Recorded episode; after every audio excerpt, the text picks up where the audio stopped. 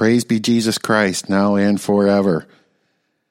As we roll into Holy Week, and indeed some of these will come out while we're in Holy Week, this is a special treat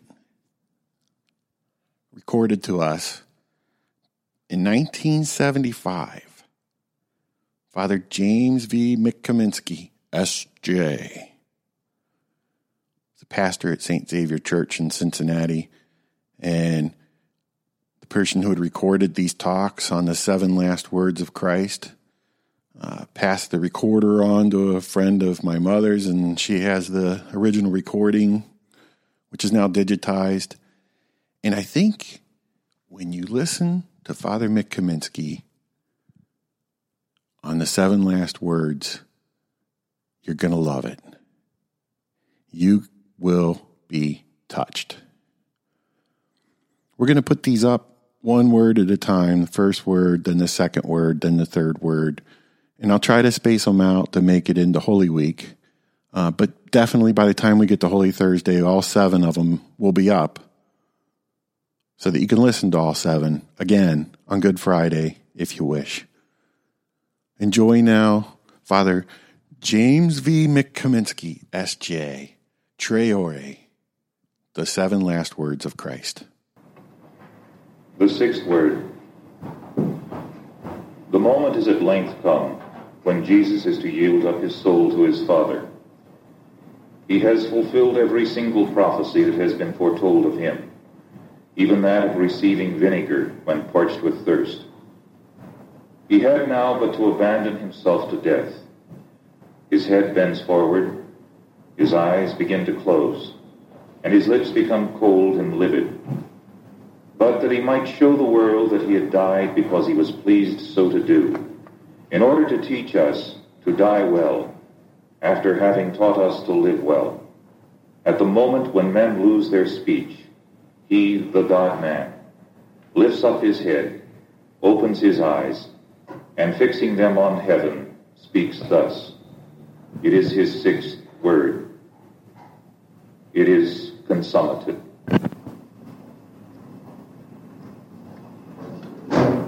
All eternity, God willed to make man to the image and likeness of his own eternal Son.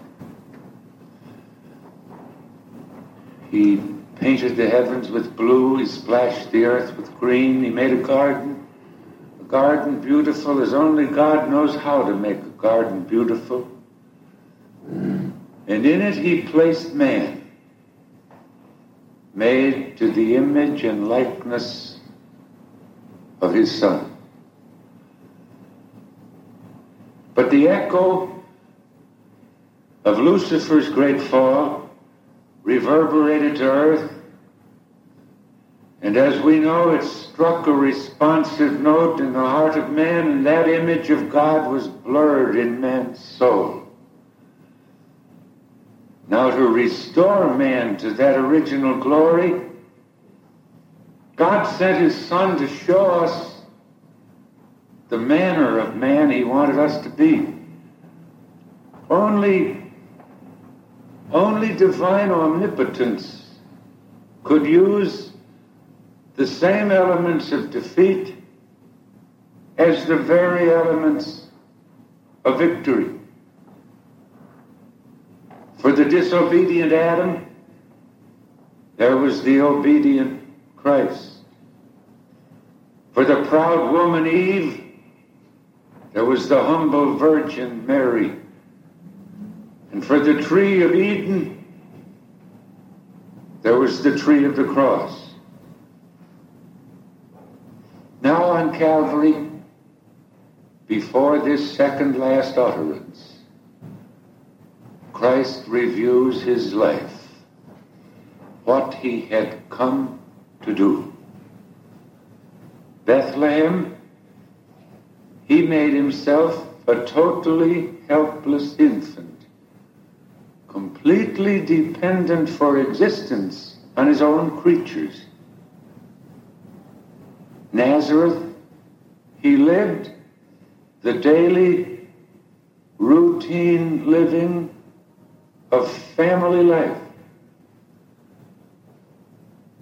He spent his life with men and could say joyously, My delight is to be with men and women and children.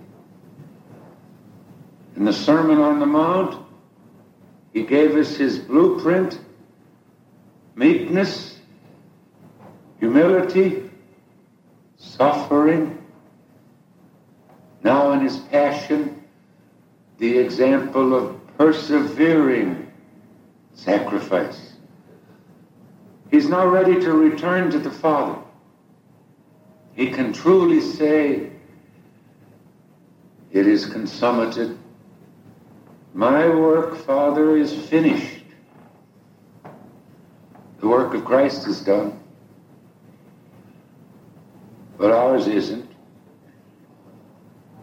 St. Paul told us, we, each of us, you and I, must fill up in our lives what is wanting to the sufferings of Christ. His passion is not over. We have to go the same road. Divine life has been acquired, but it hasn't been distributed. The reservoir of life is filled, but we must let it flood our souls in the sacraments He left us.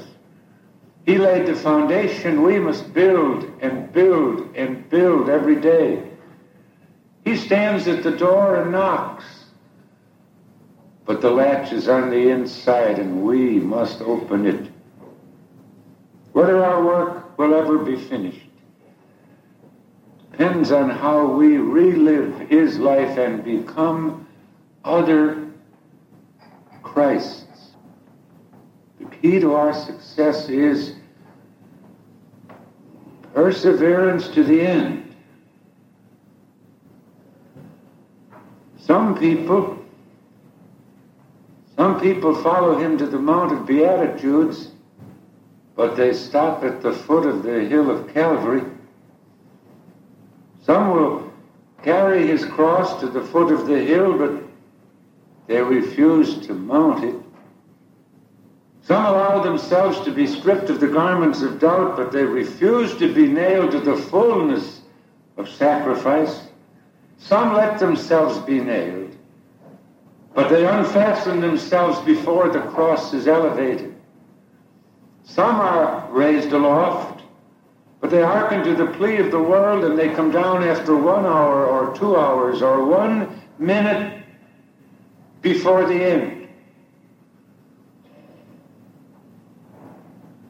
And the world is full of half crucified souls who quit at one minute to three. Look now, I ask you, look again at the image of Christ you men and women, old and young, hear again his words, it is finished. Look forward to that certain fact, but very, very uncertain time when you will hang on your cross of death and you will say, My life is finished, but have I finished all my work? Don't bother to look at the past today, whether it's good or bad. After the hour of three today, when you walk out of this church of St. Francis Xavier, Christ is concerned only about your future. Will you realize that there is one thing left unfinished in Christ's work? His companionship with us in the Blessed Sacrament? Will you now resolve to walk more closely with Him down the sycamores and broadways and main streets of your lives, which all unerringly converge at the Calvary of your own deathbed? Will some of you be filled with such courage and generosity that you will cry out, Lord, My life so far has been too easy. Let me suffer more and more and more. Will all of you have what I think is the greater courage to say, oh God, let me just, let me just bear ungrudgingly for love of you the sufferings of my daily life, which I can't avoid anyway. Please let me live each day, whether it be bright or dreary, as though it were my last. So that when the nightfall of that day that is my last comes, I will be able to say, My work is done. When I am dying, how glad I shall be that the lamp of my life has burnt out for thee. That sorrow has darkened the path that I trod the thorns, not roses, were strewn o'er the sod. My cherished Rabboni, how glad I will be to die with the hope of a welcome from thee. You have been listening to a devotional episode of the Bellarmine Forum podcast on the seven last words of Christ, Tre Ore, recording of Father James V. McKaminsky, S.J., in 1975 at St. Xavier Church in Cincinnati, Ohio.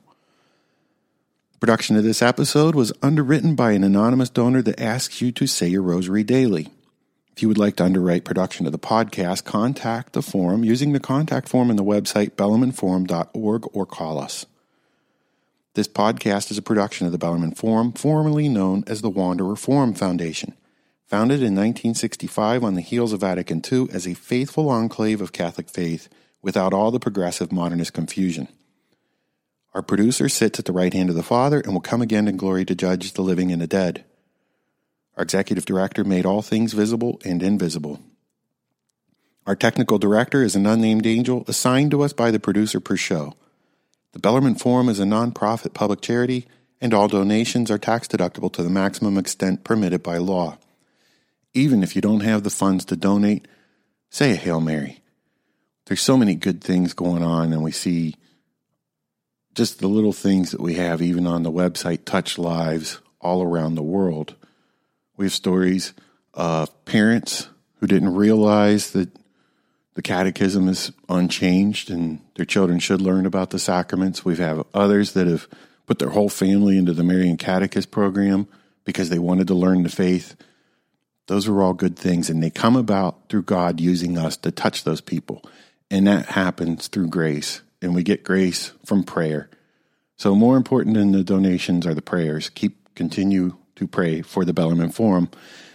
And hopefully, you found this presentation of the seven last words of Christ as touching and bringing grace to you as we hope. This show is copyrighted by the Bellarmine Forum 2019 to the greater glory of God and the honor of His Blessed Mother.